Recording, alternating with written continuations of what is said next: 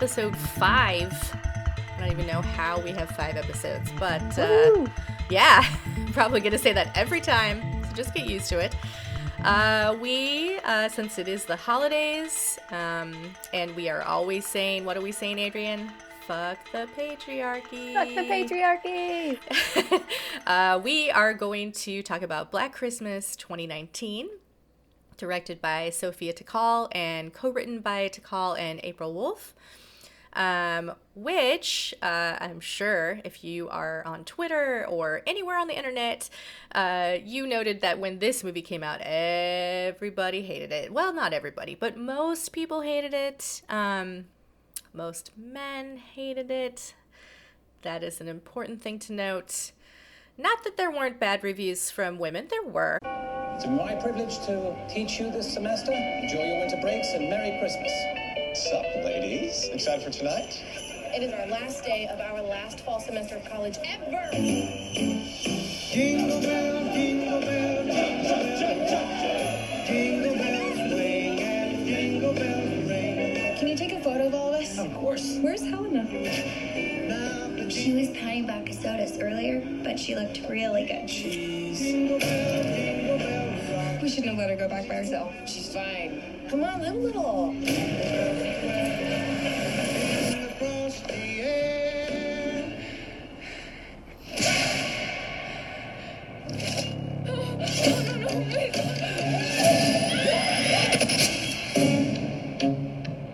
Helena hasn't gotten home yet. If I were missing, I'd want you to unleash the bloodhounds and track me down.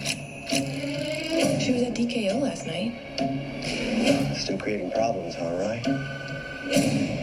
Hello? Hello? I'm worried that something bad happened. It's winter break. Could just be a delay of some sort. Snow. My friend is missing. Nine times out of ten, the girl's just with a boyfriend. I will bring you to your knees.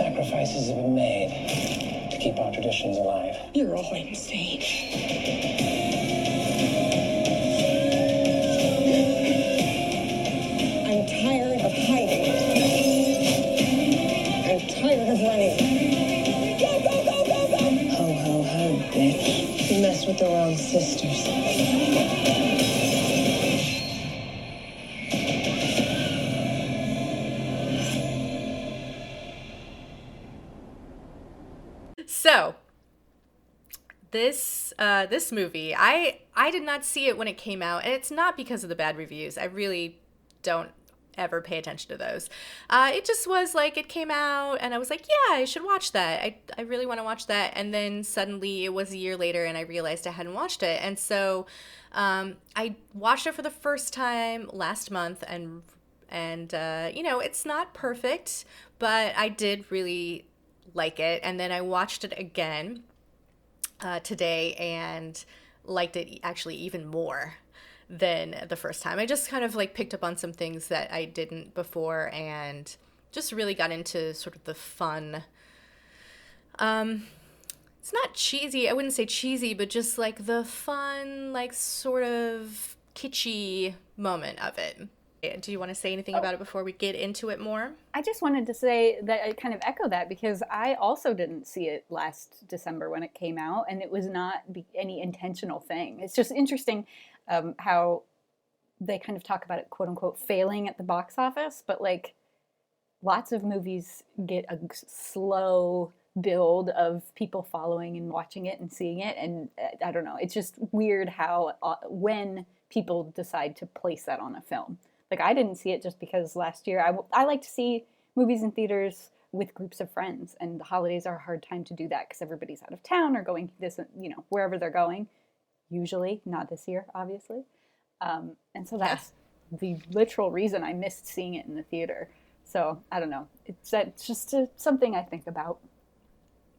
Yeah, um, and you know, like, uh, un- bringing it back to the gatekeeping. Um, so, I mean, part of the reason that this movie failed is because there are still, I know we like to pretend like they're not, but there are still a lot of gatekeepers uh, in the horror genre, and a lot of those mostly male gatekeepers, mostly straight male gatekeepers, um, were out there saying, you know, like, I still I still remember like reading the tweets and just being like, ugh.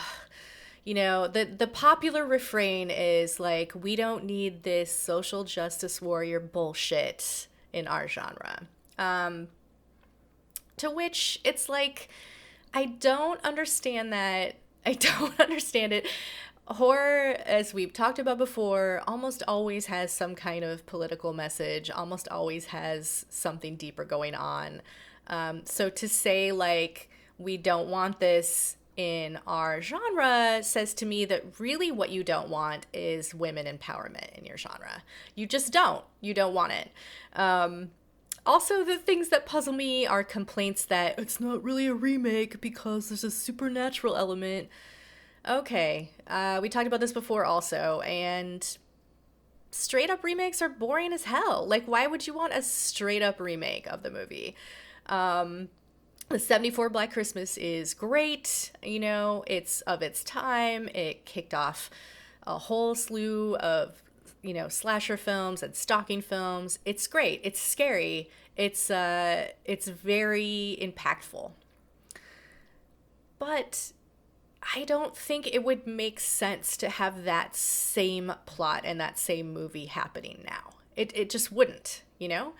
Um there's some great things in the original, right, Adrienne? I mean, there's a great, you know, they address abortion without actually ever saying the word abortion. They talk about it. Um, the Margot Kidder's character is like amazing and in your face. Right. Uh, I just I just rewatched that one and I watched like the interviews with Margot Kidder and um, Cool. uh, Olivia Hussey, and they were amazing, as you would imagine. Um, and uh, one thing that struck me, uh, this is like sort of related to what we're going to be talking about. One thing that struck me in the interviews, uh, particularly with Olivia Hussey, the male interview asked interviewer asked her, uh, you know, how did you feel filming that movie with like the scenes on the phone? Like, did it get to you? Like, was it disturbing to you? What he was saying? Um, and I was like, in my brain, I'm like, first of all, they probably weren't, you know, like, Right. and and she verified. She's like, well, no, that that there wasn't anybody saying anything. Like they were just kind of prompting me with lines, you know. But she's like, why would it disturb me? Like I'm I'm in a movie playing Right, right. playing a role. But it's like they would never ask that of a man. They would Yeah. never say like to a male actor, like, oh, was it just too much for you? It doesn't surprise me at all. I wouldn't. Before we hop away from that, though, you said something that really um, that I want to hammer on a little bit is the like it's not a remake because it's supernatural. There's a supernatural element. I guess also spoilers, but it's been out for a year. Um, that's that's what is so cool to me about Black Christmas's history is that there is kind of a consistent update to the the red herring plot. You know, there's always a red herring plot of who the bad guy is. In the first one, it's Peter because he doesn't want um, Jess to have an abortion. And in the 2006 remake, they get rid of that, and it's kind of like this revenge porn subplot, which doesn't really land at all. But I mean, it's for like 30 seconds.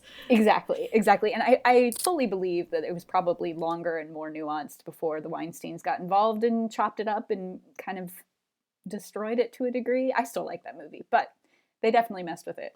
Um, so I just like even if you just look at those two films, you already know that this source material has the room and the space to hold different subplots, and those subplots should reflect the time in which the movie is being set and created. So I just, I mean, it's just a very lazy argument, in my opinion. Yeah, and also it says to me again, um, so what you're looking for then is to see a bunch of women murdered. Mm-hmm. and that's it. You know, you don't want to see them fight back. You don't want to see any commentary about toxic masculinity. Um, you just want to see women being killed. Um, and that might it might sound like I'm being a, a feminist uh, buzzkill, but honestly, just think For about real. what you're saying. Uh, by the way, just just to dip into Black Xmas 2006. Um, I watched it and I don't know what the fuck that movie was, but it's curious to me that literally the whole movie is about the killer and the women barely get any kind of backstory at all. So um, they spend so much time, they spend more than half the movie on the backstory of Billy. And, yeah. and I don't get it. And also, then it doesn't make sense that the daughter looks exactly like him. Yeah. Yeah. that's a whole other problem. Yeah, it's. I mean, it's really indicative of the time of that that that time of remakes. Like Rob Zombie did the same thing with Halloween. You know, taking out all of the mystery of the killer and just like, yeah, I don't know what was going on then. Was is like was there something in the water? I I- feel like there's a lot, a decent amount of backstory in the My Bloody Valentine too. Yeah. that remake. Yeah, yeah, Texas yeah. Chainsaw. It's just really strange. Yeah, I don't know if like the filmmakers at that time were trying to like get in on this like, you know, it'd be great if we just knew way more about the killer. Which is like to me the more you know about the killer, the less frightening the killer is, right? Um so in this case, bringing it back to 2019, uh, you don't just have one killer, you have many killers. Um, and it's not really solely about who those killers are, it's more about toxic masculinity being this force that causes these things to happen, which I think is really interesting. Um, Also, another one of the common complaints about this movie uh, is that it felt rushed. Yeah. Adrian, you want to talk a little bit about that because you know why it felt so rushed, and I find it very fascinating. Sure. Yeah. I, you know, from what I can piece together, uh, and it's very fascinating. Obviously, we know Blumhouse, they like to do micro budgets and they like to move fast. And that's just what they do. And that's how they make their money back, no matter what the film is. I mean, this movie made its money back. So I get that that's the, the business model. Um, I also don't get the concept of rushing all of these things. I see that in a lot of industries. I see it in my day jobs industry a lot, and I'm like, I don't know why we're why are we rushing it? Like, is there some demand? Rarely there is, but I mean, I don't. There are probably bigger things at play in both scenarios. You know, film, you know, day job. I don't know, but there is just a culture of rushing in in these creative works these days. But so, in February of 2019 as I understand it, Jason Blum reached out to Sophia Takal to ask her if she would want to do, write and direct a remake of Black Christmas. Um, she was previously she made New Year, New You, which was one of those Blumhouse Hulu Into the Dark films, um, and that made her the first woman to direct a Blumhouse picture, which would have been in 2018. They've been Wow. around since 2006. So Yeah. wow. you know, worth pointing out. Mm-hmm. Um, but the catch was he wanted it in theaters of December of that year. I don't know why. I have no idea why.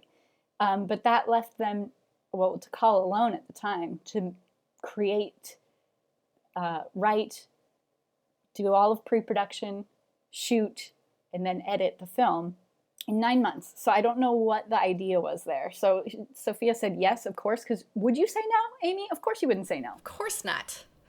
I'd be like, let's make this goddamn thing. Yeah, so you're already set up into this impossible situation where if you don't just happen to have like the a perfect idea um, fall into your lap, or you already had an idea, you're just gonna have to work with what you have, you know. So I know that she, uh, Sophia, wrote a few drafts of the script and then realized like I need somebody to come in and, and collaborate with because this is just like too much, you know. Too much for one person to do. April Wolf. Oh, sorry.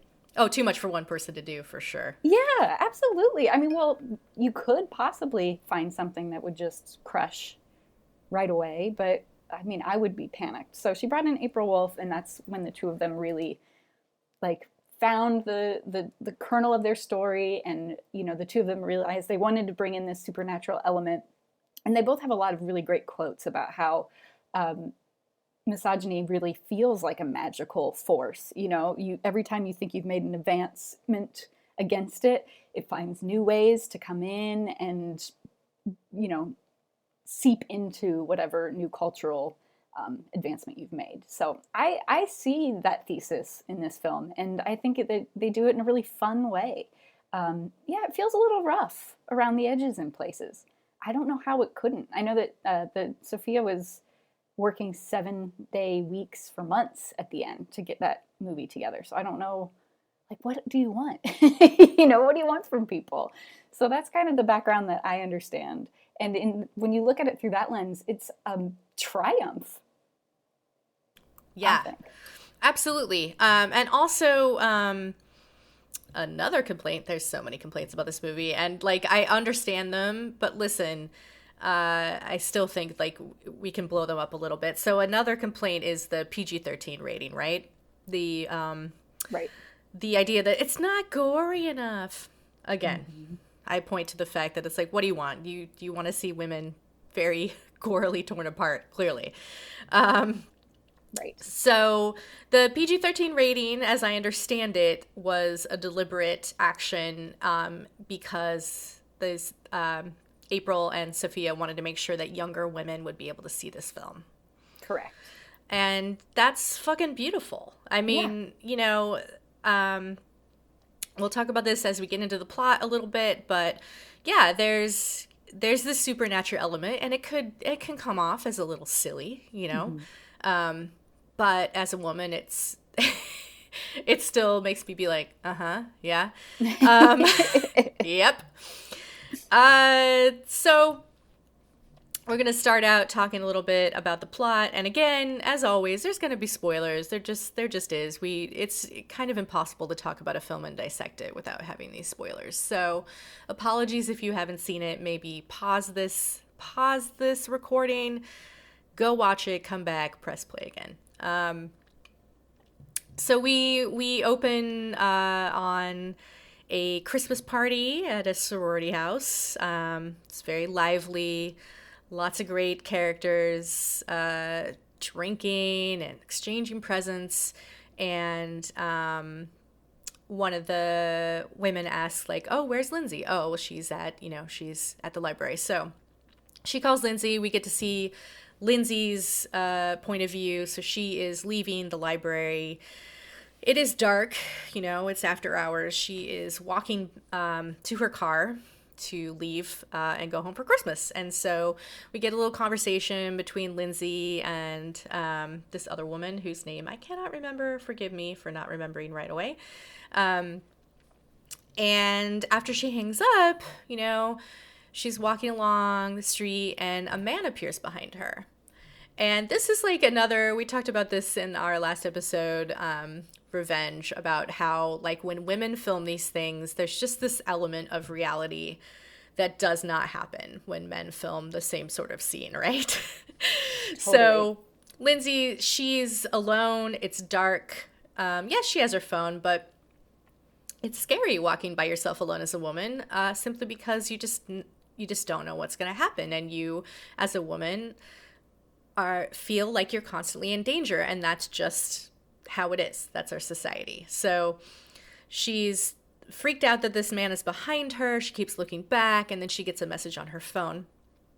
And it's it's like calling her a little piggy like saying that it's looking for you know that I'm looking forward to seeing you squeal later or something like that. And she's like, oh. So she looks back again and she's kind of like, you can see her mind calculating, like, is he sending me the message? But then how would he send me the message, you know? Um, so she gets her keys out. Classic woman move. Puts her keys in between her knuckles as a weapon, just in case. And then he veers off and leaves. And she's like, whew, okay, well, that guy's gone. I'm okay. I can make it to my car um, only to be confronted with a hooded figure right in front of her. Um, It's so- a great jump scare. It is. It is. It's like a great like. Um, and again, because like as a woman, you're like, ah, fuck. Like you just got rid of one danger, and now there's another one right in front of you. Right. Um, and so you know she runs as you as you would. Uh, this figure starts following her, and there's this, um, you know, sort of extended chase scene where uh, it does feel at this point like the hint that there's something supernatural go- going on is strong because the figure sort of is everywhere at once, and so no matter where she goes. Um, there's this hooded figure, and she's you know banging on doors, and nobody's answering, and then um, that that first kill is actually the pretty great scene. I feel like.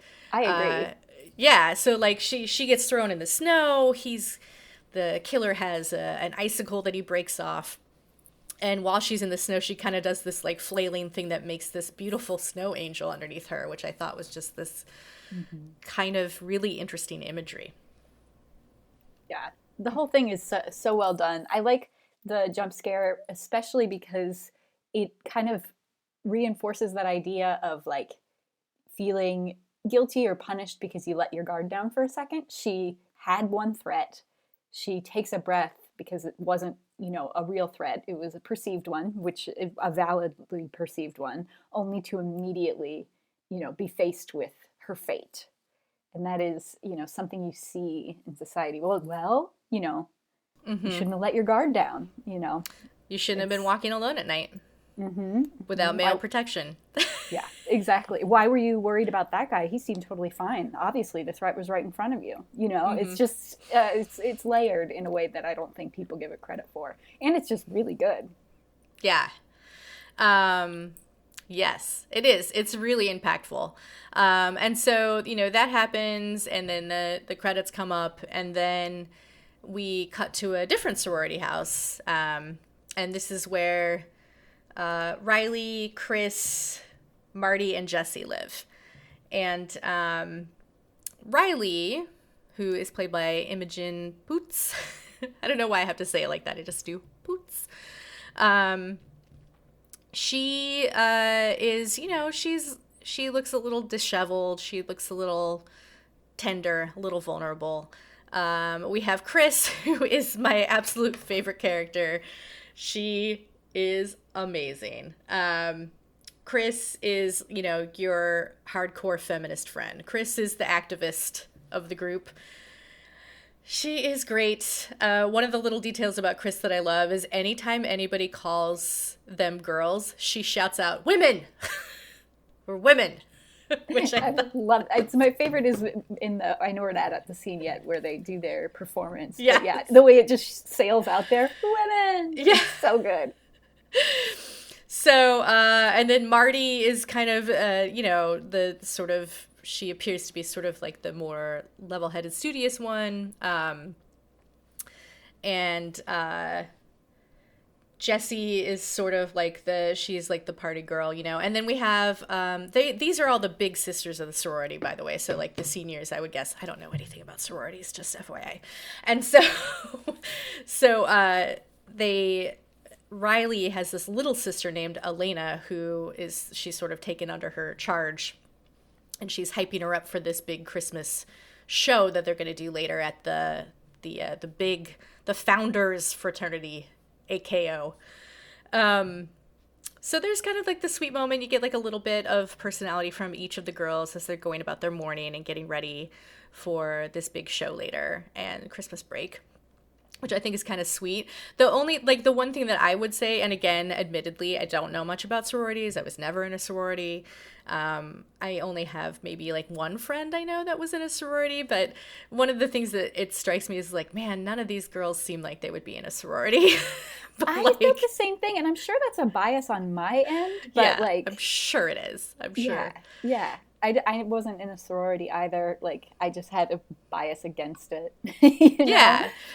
You know, and also like I grew up in the 80s and sororities were, you know, I'm sure a very different thing than they are now. So, Totally. um, I- you know, I guess you could say the same thing about the 70s Black Christmas. Like, I wouldn't, it doesn't seem like those girls are in a sorority either, you know? So, Right, Right. I'm sure it was different back back in the day, like 60s, 70s. My mother in law was in a sorority, and she doesn't strike me as someone who would be in one. But that's I really think that's a pers- there's a very finite amount of time that like I for like modern folk, I think that the way we perceive a sorority. I'm sure it was a totally different Totally. thing, you know, when it was just like, oh, you know, a place to live where I'm not like alone in an apartment and I can, you know, Right, study right. with friends. Yeah, I mean, literally, my only knowledge of sororities is like from movies. So please Yeah. forgive my prejudices Right. I mean, against against you ladies. when I think of a sorority in modern film that feels right, I think of Happy Death Day.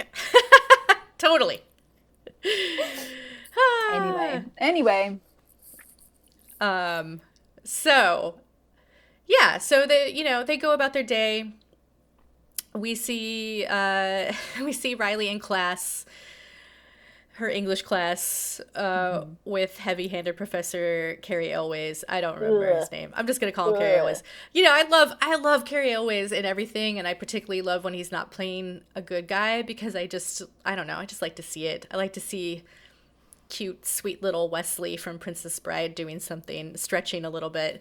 So, um, yeah, so you know, he's he deliberately calls on Riley, and this is because he is upset that Chris has started a petition against him to get him fired because he only teaches uh, literature from from male writers right? So which is like it's like a sticky area of course because the entire canon of literature is filled with old white males and like that's how it is and how it always has been and i don't know if we will ever be able to change it but uh, Professor Elwes makes his point by reading a Camila Camille Paglia quote and you know basically sticking it to Riley like this is written by a woman and like my job is just to teach you all classics and I don't understand why you're targeting me with this uh, ridiculous petition. Um, right.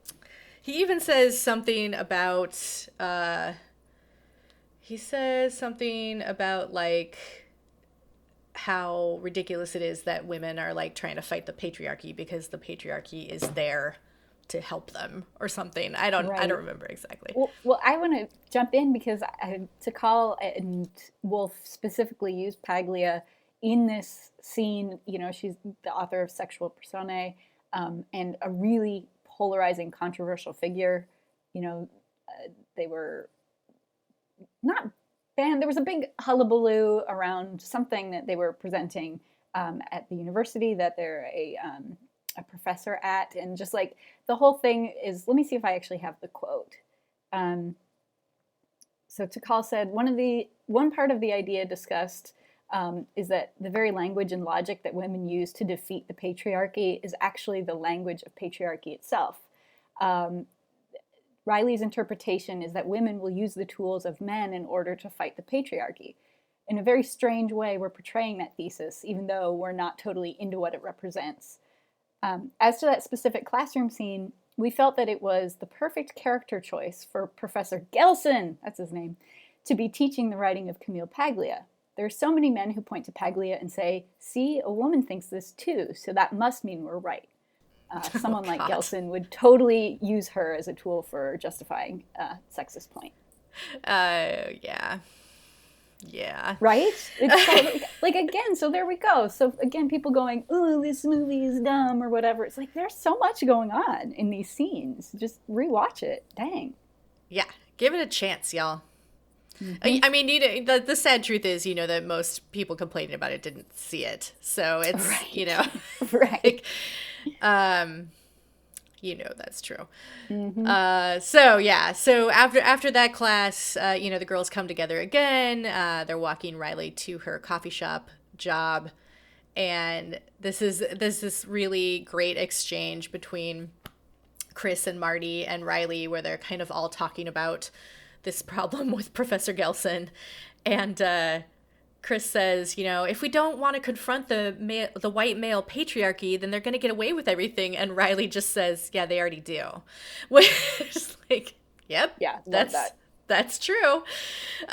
Um, so this is where we meet uh, Langston, who is this very sweet, nerdy little boy, uh, excuse me, man, who um, who comes to the coffee shop every day and clearly has a crush on Riley. And so he's kind of listening to them, and then he he's so he's really so adorable. It just like kind of makes my heart like beat a little bit faster, just the way that he's like very shy and very sweet. And he's. I know Langston. He says. I'll sign your petition. you know, like very sheepishly. Um, and just sort of like gives them like a, you know, you go girls kind of um, thing, but not patronizing. No, like he clearly is like, yes, you are in the right for doing all the things that you're doing, and I understand. And as he's walking out, he gives Riley a shy little smile and she smiles back. And then we see, you know, like jerky DKO's DKO fraternity dude appear. I uh, I didn't pay attention to any of the fraternity dudes' names because I was like, who cares? But it's one of them. I don't know. Brian, Chad, who knows what his name is. I mean, I will say that is a fair criticism. I could not keep anyone's name straight at all, um, and that, I think that is a just another point to like kind of rushed aspect and how much they w of the story they wanted to to tell, the scope of the story. Um, yeah, I could not keep the name straight, but that's okay. It, to me, that doesn't change my enjoyment. I still remember the like vibe that each character is bringing, and I think that there's also something to that where you, get to then put yourself into the place of those characters. Yeah. And also, like, who cares what the frat boy names are because they're, you know, Right, they're the bad guys, and they're all don't- supposed to be this uniform. They're supposed to be driving the same negative, you know, agenda. And they are. They all look exactly the same. They all have, like, exactly the same haircut and, like, dress exactly the same and have the exact same, like, snotty, superior sneer, you know? so, Totally. um so yeah so uh moving along so we get uh we get to the big moment this this christmas show that these girls are putting on for the fraternity and they've kind of like they've been hinting around about it but they don't they haven't really told you what it's about and so we get this kind of this scene where you know it's like you think it's going to be a little bit like the mean girls christmas pageant performance right where these girls are dressed up in these very sexy Santa Claus dresses. Um, and they're, you know, they've got lots of, they got all, they're all glammed up and they're ready to perform at the, I don't know what it's, the Deeks.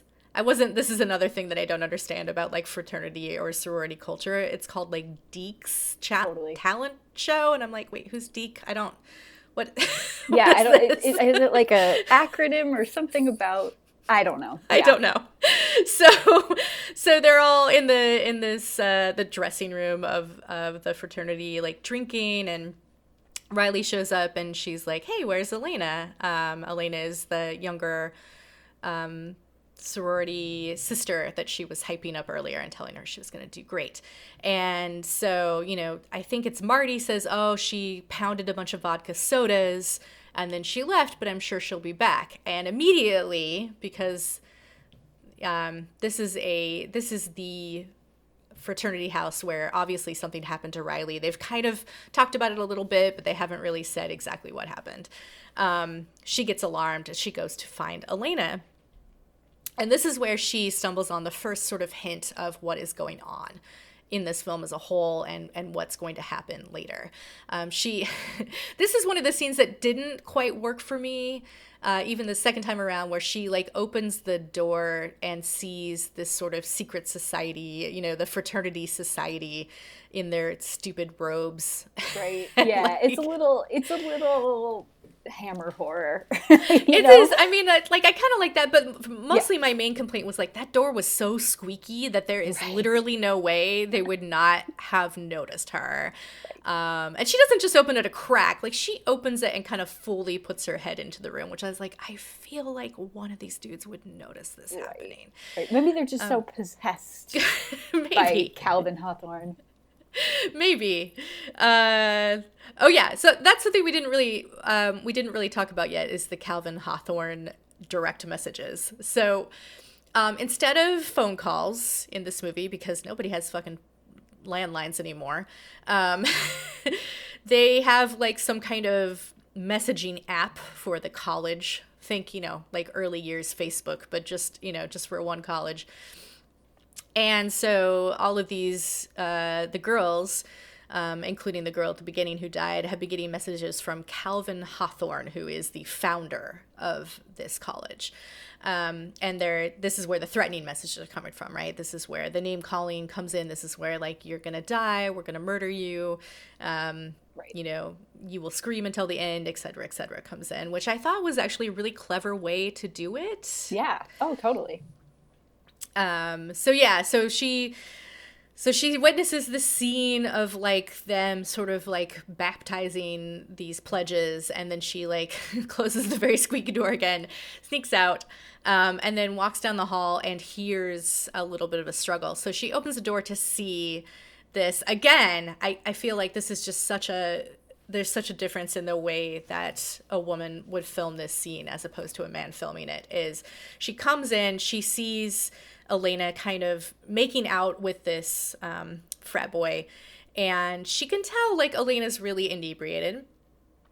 And the the the guy throws Elena on the bed and then like goes to grab a condom. And Elena's kind of like wait wait wait a second. Wait wait wait.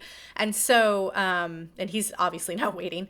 So so Riley kind of like shoves her way into the room is like hey Elena and man that dude got so mad like you could just see the rage flare up on his face you know he Yeah. says like you're interrupting something we're kind of busy here and um, Elena's kind of collecting herself, and Riley says, "Do you want me to leave?" And Elena's like kind of looking at her, and then like looking at him, looking at her. It's just like this, like, oof, man, what a moment! Like, Yeah. I, I have been in Riley's position before, and it is like, it is very hard moment, but it is like it's amazing, sort of the the mental gymnastics that those dudes will go to to s- still try to get what they're after. Right. you know like like if they could just say the right thing you would go away and then they would get what they wanted um so anyway he leaves he leaves all disgruntled and she feels good about whew, stopping something from happening um and elena thanks her she puts her in her uber to go home and then riley comes back into the room and tells the rest of the girls that elena's not going to participate and so Right. Chris is immediately like, "Hey, hey, why don't you do it?" Um, which Riley doesn't want to do it. Um, and at this point, we're still like, "Oh, what? You know, what is going on? Like, what are they gonna do?" Man, I was not like the first time I watched this. I was not prepared for what happened at all. Oh, I know. It's the greatest, really. It's Yeah, it is. It- It's- It's, it's also a little cringy, but in like the perfect way, where you're like, yeah, we're we're gonna, yeah, we're going Yeah. full on. Yeah, and so uh, so what has happened is um, previously Riley had been sexually assaulted by one of the boys in this fraternity, and uh, and she you know she reported it and just like real life nothing happened because nobody believed her and you know they were like you were drunk and it was your fault so they have concocted this plan. I'm sure it's all Chris's idea. You know, it's like 100% Chris's idea. For sure. Without Where a doubt. they signed up for the talent show to do this sexy Christmas song and dance. Mm-hmm. Um, so they're in these very sexy outfits. They're all glammed up. They get out there and they start singing it, and it's actually like a total slam. Uh, re- lyrics with the lyrics revealing everything that happened to Riley, but in particular, just calling the frat out for drugging girls and having sex with them.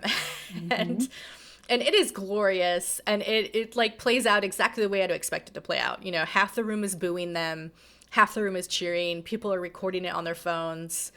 Um and there's this beautiful moment where like when Riley finally like says it, when she finally like sings it out that she was assaulted to this room full of people, you can just see the change on her face and I really appreciated that. Yeah. And like at the end as they're running out of the room you know chris says well that'll teach that'll teach them to rape girls you know which of Yeah. course like my my old lady brain was like yeah they're probably not going to learn anything but you know good try um at least Well, you you warned know. other girls about it you know Right. Well, it's just such a it's such a different thing is to go like, well, yeah, you can you have the power to do something like this, but we we don't have to be keeping your evil secrets. Like we're to sing about it, we're to shame you. Um, you know, it's the least we can do is give it back to you. You know, that's how I took Chris's comment, I guess, or, or celebration really. Oh yeah, totally. I yeah. Um so anyway, yes, so the the fraternity uh boys are very upset about this whole performance. Um and immediately afterwards they they all start getting like DMs uh saying that they're going to be killed. so obviously they triggered these men. Um Poor little So- babies. yeah, I know. Aw, buddies. So, so they run off. Uh, they run off to sort of like uh, post party, and they end up inviting Langston. And um, so they again, like, there's this super cute moment with Riley and him where they're just walking back to the house, and they just have like this cute chemistry. You know, they're both shy. Um, they both have a hard time sort of saying that they like each other, but there's clearly something going on there. Um, and so, you know, then it's revealed that Elena uh, never is not there at when they get home. Elena's not there, and Riley gets worried. Um, and so the next morning, she goes to the campus police, which Jonathan, when we were watching this morning, he said like that is the most like accurate campus police portrayal I've ever seen. it's so accurate. That scene is another one that I, I just want to highlight because it's so expertly done where you have two people trying to, well, one person trying to convey their experience and the other not, um, almost willfully not understanding. And I feel like every woman has been in that situation at least once where you're like, if you would just expand your understanding of how the world works for one second to try to empathize with my position, this would go a lot smoother, you know? And it's just the constant Yeah. struggle to be understood. It's, yeah, it's really well done.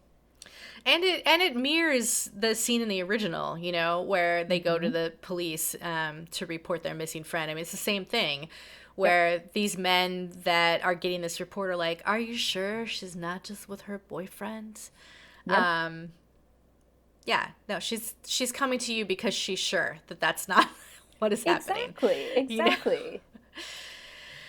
Um, and to think about like the courage that it had taken Riley to do that, having already been through this before on her own behalf, you know? Right. Right. And like, yeah, the bravery, the strength, because otherwise, I mean, you've already done this, you're probably exhausted and you know, you're disillusioned. You know that they're not going to help, but you have to try, you know? Yes. Um so yeah, so he's just, you know, I think he even says like 9 times out of 10 the girl is with her boyfriend and I'm just like um and she, you know, she lays it out for him. Like she tells him like I've been getting these DMs um you know, it's kind of weird. And then the security guard is like so fucking condescending. Where he's like, he's like, oh, you think that this guy's keeping your friend in his basement? Like that's what you think? And that he's like messaging you as the founder. And she's just being, she's like, well, no, I don't know what to think. I just know my friend's missing. Right. Um, that escalation too. Oh, so yeah, your your uh, concern is so stupid that I'm gonna exaggerate it into like being locked in a basement. And her reaction is so good. She's like, I didn't say that. Yeah. I am just, you know, just trying to get her point across. Oh, it's so painful. Yeah, it ugh, it's the worst.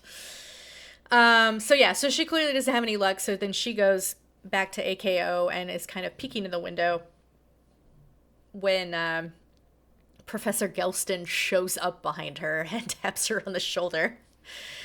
Um, and so, you know, and startles her. Uh, and there's this again, like this great moment here where you know, she says, "Oh, I was looking for my missing comb," um, when really she's there, like looking for Elena. She's worried that Elena has gone back there and gotten something, ha- you know, horrible has happened to her in this house, and so she says, like, I, you know, I just want to get in there and look for it, and he offers to let her in, and in my brain, I'm like, no, no, no, no, no. Yeah, do run. Not, do not go into the house with this man. There is danger stamped all over him. like, don't do it. Um, but also at this time when I was watching it, I was kind of chuckling because um, Gelson is trying to pretend like he's the nice guy at this point. Like he's like, "Oh, I'm not really that mad about your petition. Like I understand." Um, I just love this college so much. While he's saying this, while he's like going on and on about Hawthorne and how great it is, the camera um, is closing in on him, but before it closes in on him, you can see that the house is a fucking wreck from the night before. There's like beer bottles and trash all over the porch. It's just it's just gross, and I'm like, yeah, it's it's an interesting um, juxtaposition, right? Like he's like, this Yeah. is Hawthorne College and it's so great. And in the meantime, there's like just trash all over the front of this Totally. house. I'm glad you pointed that out. It's such a good visual metaphor, you know, for exactly that, where people, uh, social gatekeepers who want to keep things status quo, that all, want to pretend like everything's already equal, for example. You know, that's very the Gelson way. Like, oh, it's already this is everything's fine. You can do whatever you want. Look, you're going to college. Like, what do you? What more do you want? Well, meanwhile, what they're defending is is actual garbage. Yeah, you know? totally. Totally.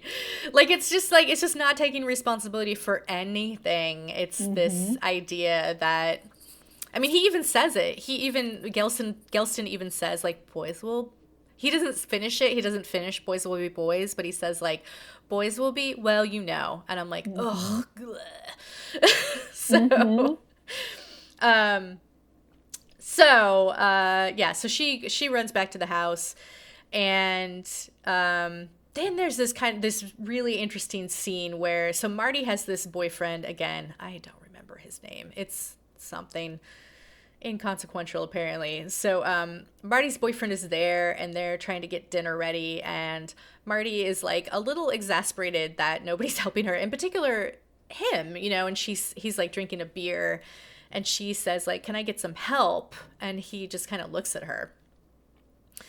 Um, and so you get this feeling of like, uh oh, like what's going on here? Um, and so, um, oh, that's right. So Gelson had also revealed that the video of their performance the night before is online and has basically gone viral. Um, so Riley's mad about that. So she storms into the kitchen. She immediately calls out Chris for posting the video. Um, they have a little exchange. They kind of start fighting. Jesse uh, can't handle the fighting, so she goes to look for Christmas lights. And this scene, this scene is so good. I feel like the Christmas lights scene. I mean, despite the fact Yeah. that I'm like, is there not a light in that room? Because it's very dark. But let's just put that aside for a second. This scene where Jesse is getting Christmas lights and plugging them in to see if they work is so mm-hmm. frightening. And then, you know, and then of course when she plugs in the string that does work, that's when we see the the hooded fig- figure emerge out of the darkness and it is so impactful. I love that scene. Yeah, it's a gorgeous shot too. I pulled one of that, a still of that for my presentation at SIFF. Mm-hmm. I did a class earlier this month for uh, City Seattle International Film Festival, um, and yeah, it's gorgeous. Like if you clipped that and put it on the wall and hung it in a museum, you'd puzzle over it for hours. You'd be like, "What's happening in this?" It's so good. It's so good. Um so yeah, that that's happening at the same time that Marty's boyfriend is sort of getting more and more aggro. Uh so like another thing that I found like so um realistic about it and and so telling is this, you know, Chris is like really upset that Riley has spent these last 3 years since the assault happened just kind of slipping away and she's just really working hard to get her friend back like fully back And I really appreciated that, but it's like one of the things that happens when they're fighting is Chris says like I guess some of us are just happy to disappear, you know? And um it's true like when you do when you are assaulted like that's what it feels like that it feels like you're shrinking you're shrinking yourself because you don't you don't want to be noticed you know? And so you're just trying to make yourself smaller and smaller and smaller. And as a result that is like you disappearing. You're trying to bring yourself back in so that you don't get noticed again so it doesn't happen to you again you know? Right. so i thought that i felt like that that was just like a very realistic moment between these two women friends where chris Yeah. was very matter of factly saying like look like you're you're just disappearing like where are you the first time I watched this movie, I was like a little upset with Chris. I was like, "Hey, get, be gentle with her." But mm-hmm. then, you know, the second time I I could vibe her more. It was like you do, you do need tough love when you're trying to rebuild yourself, you know, and that's a line that Chris even says, you know, rebuild yourself, bitch. Like, Yeah, yeah. know. So it, I saw her in a different light that second time. I was like, okay, I I see where what role she's taking in her friendship with Riley. yeah You know? totally um but so this scene is also uh bringing it back to marty's boyfriend um it's also sort of where we're getting some hints dropped about how these hooded figures are maybe not just like regular uh killers moving around the the college. So her boyfriend is suddenly like previously sort of like super nice guy is suddenly like very antagonistic. Um you know she's like when do you since when do you drink beer? And he's like i love beer. And then he tells them all to like calm down and then and then he basically not all mends them i mean he literally not all mends them he says like you know I don't know what you women expect. Like, you're constantly accusing, you know, falsely accusing us, and you called them out, and of course they're going to be mad. Um, you know, when they all reveal that they're getting these uh, terrible direct messages. And it's, I, what I do love about this moment is like, it's like, yeah, it sucks that her boyfriend is acting like this, but Marty is like, fuck off. Like, she tells him to get out. She, she throws him out of the house she's basically like, no, no, no, you do not get to talk to us that way, and you need to go. Um, which I'm like, man, that's so great because I feel like there's, you know, there's many ways you could do that, and like the easiest way is to have the woman just be like, yeah, okay, it's fine, it's fine, and like trying to like soothe her boyfriend and calm him down. But no, Marty's just like, you know what, get the fuck out of here. Um, Yeah. and he even says like, you're being hysterical when he leaves, and she slams the door on him.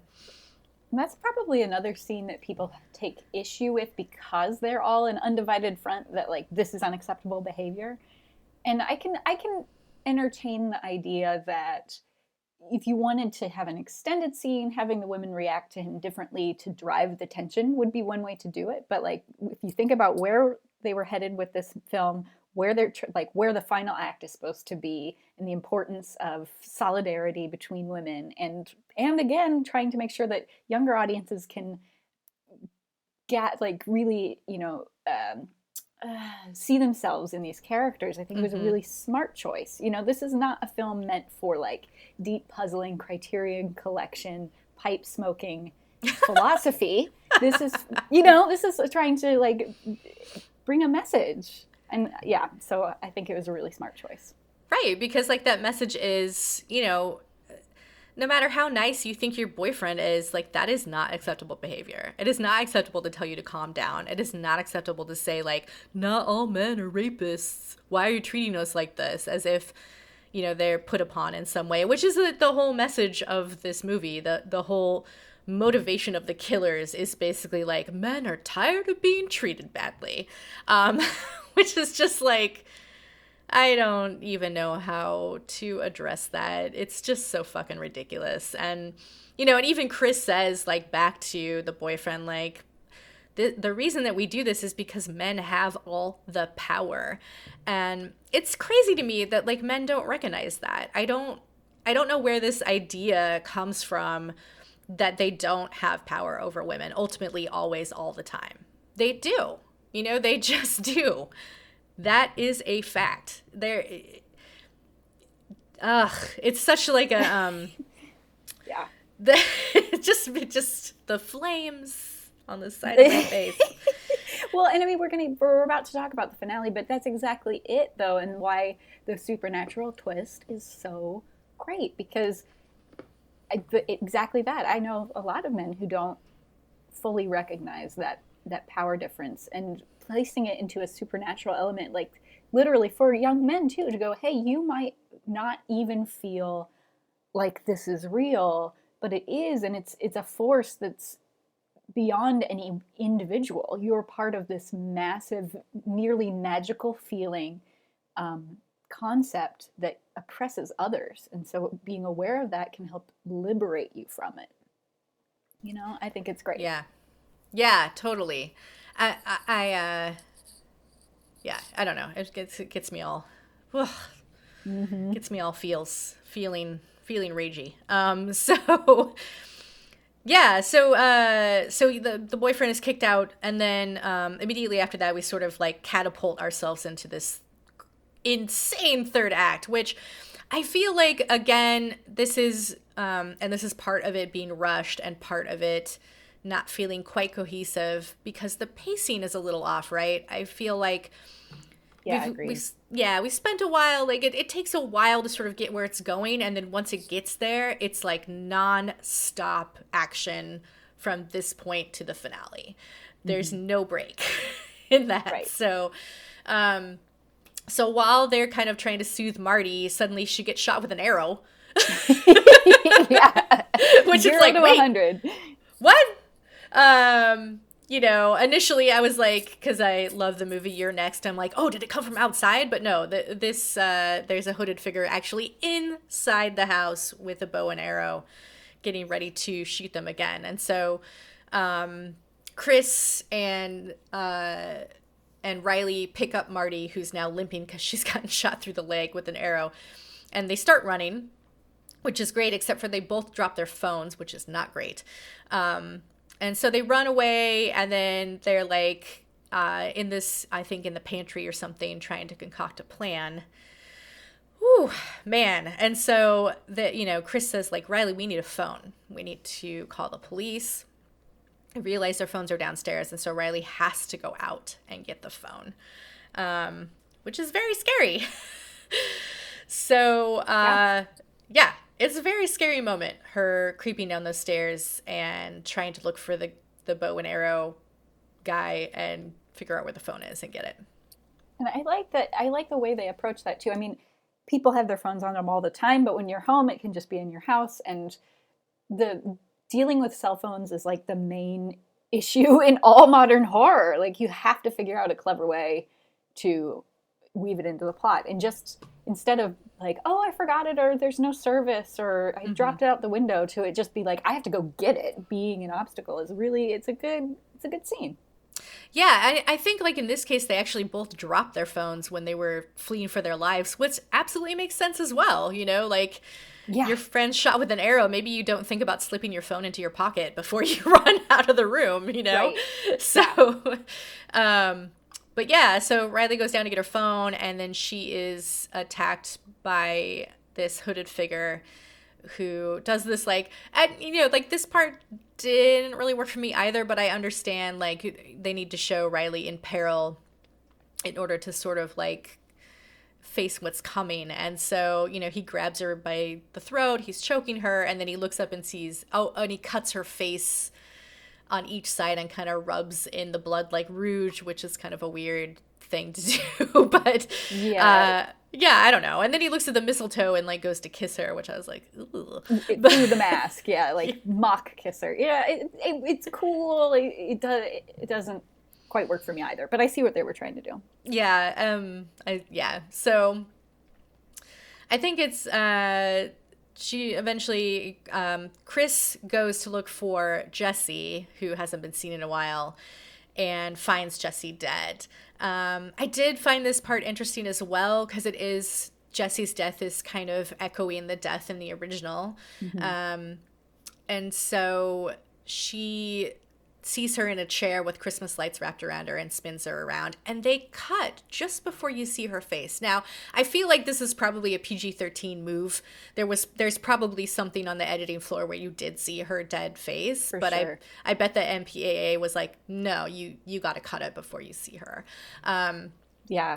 but yeah, but Jesse's clearly dead. She's dead. So Chris has come back downstairs um, with Marty and and saves Riley, and then oh no wait, sorry, she doesn't save Riley. Riley ends up stabbing this one in the neck with, with the car keys for the boyfriend, who has come back. Uh, to apologize and then dies immediately right after he apologizes. But he's got his car keys. He's got his car. So she stabs him in the neck with these car keys. Um, and then there's this kind of uh, a little bit of an extended scene of them um, running around the house trying to escape these assailants. And unfortunately, Marty doesn't make it. Ah, Marty. Poor Marty. Yeah. Um, so just Chris and Riley get out in the car.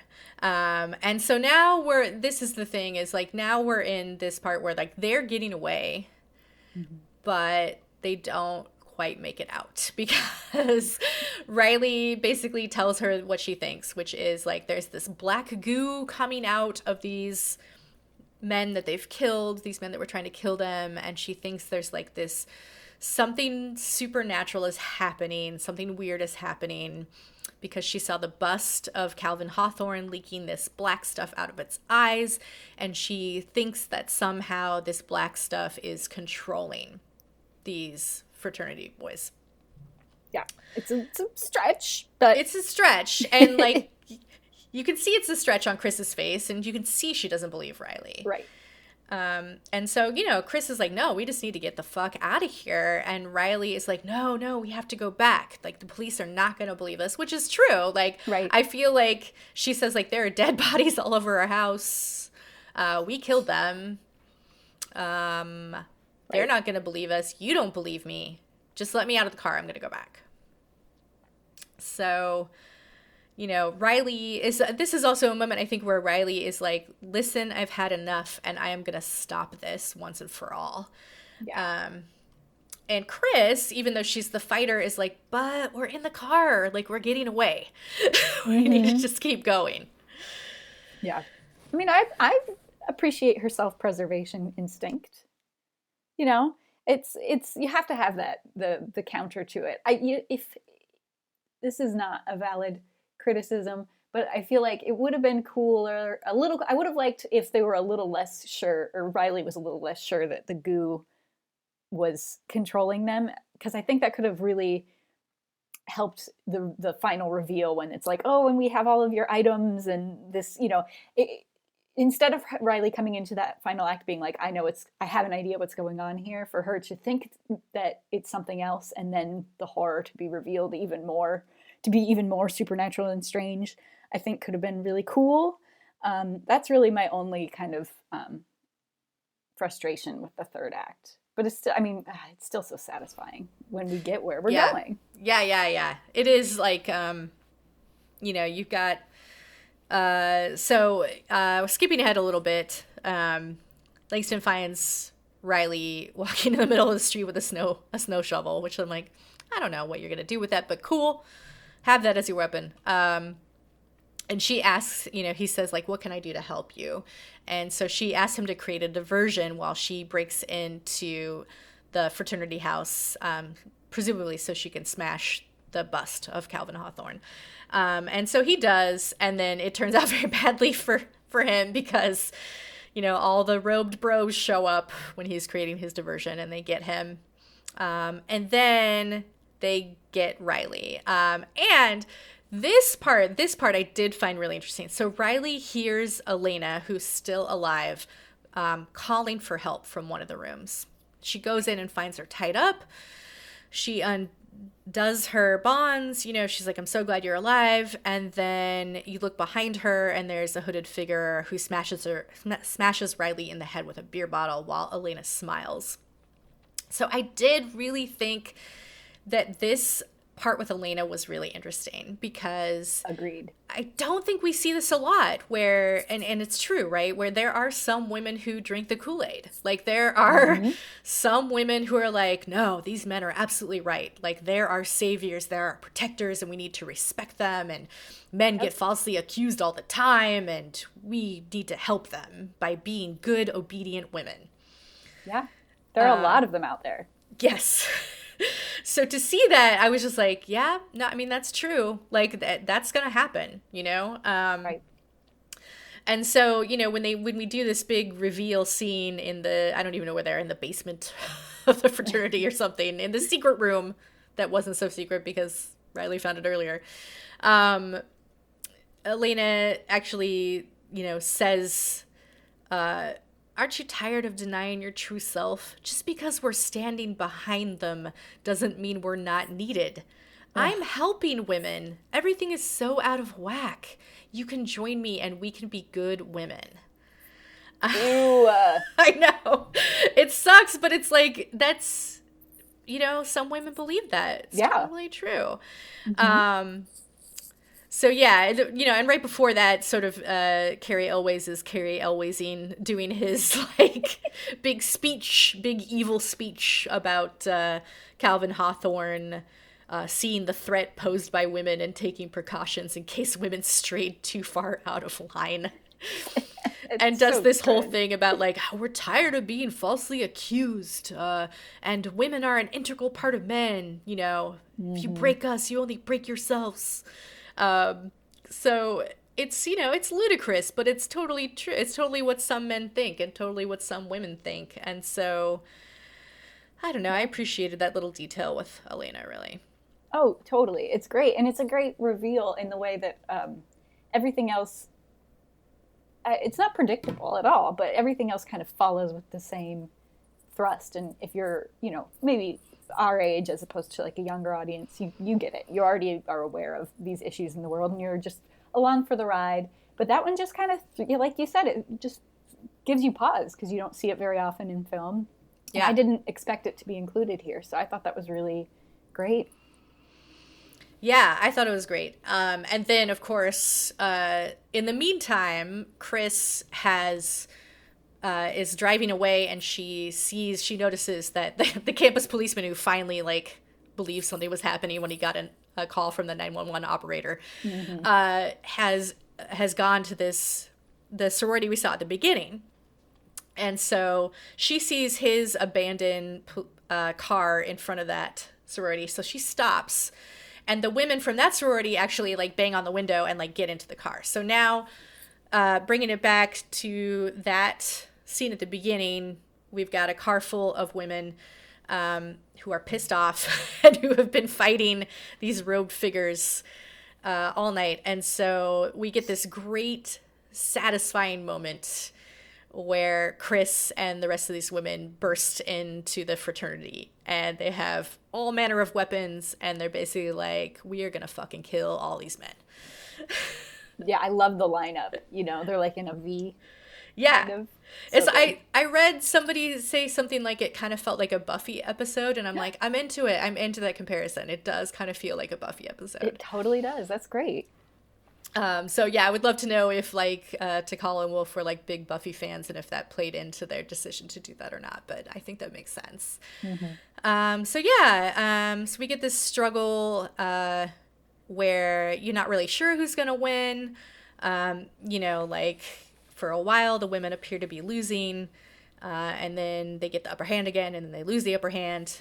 Um, and it's you know you're like oh which way is it gonna go which way is it gonna go um, but of course you know riley uh, extricates herself from the hands of her abuser who has at this point gotten her back on the ground again and gets mad enough to throw him off of her and then she breaks the bust of calvin hawthorne which breaks the spell and stops the madness. Um, and then uh, there is this moment where like Langston actually um, does away with the guy Brian, I think his name is who assaulted Riley, which I was like, oh, really? Couldn't we just have Riley take care of that? Do we Right. need Langston to step in? But I get it. Like they were trying to show that he had broken hit the own his own spell, and he was back to normal. Um, Right.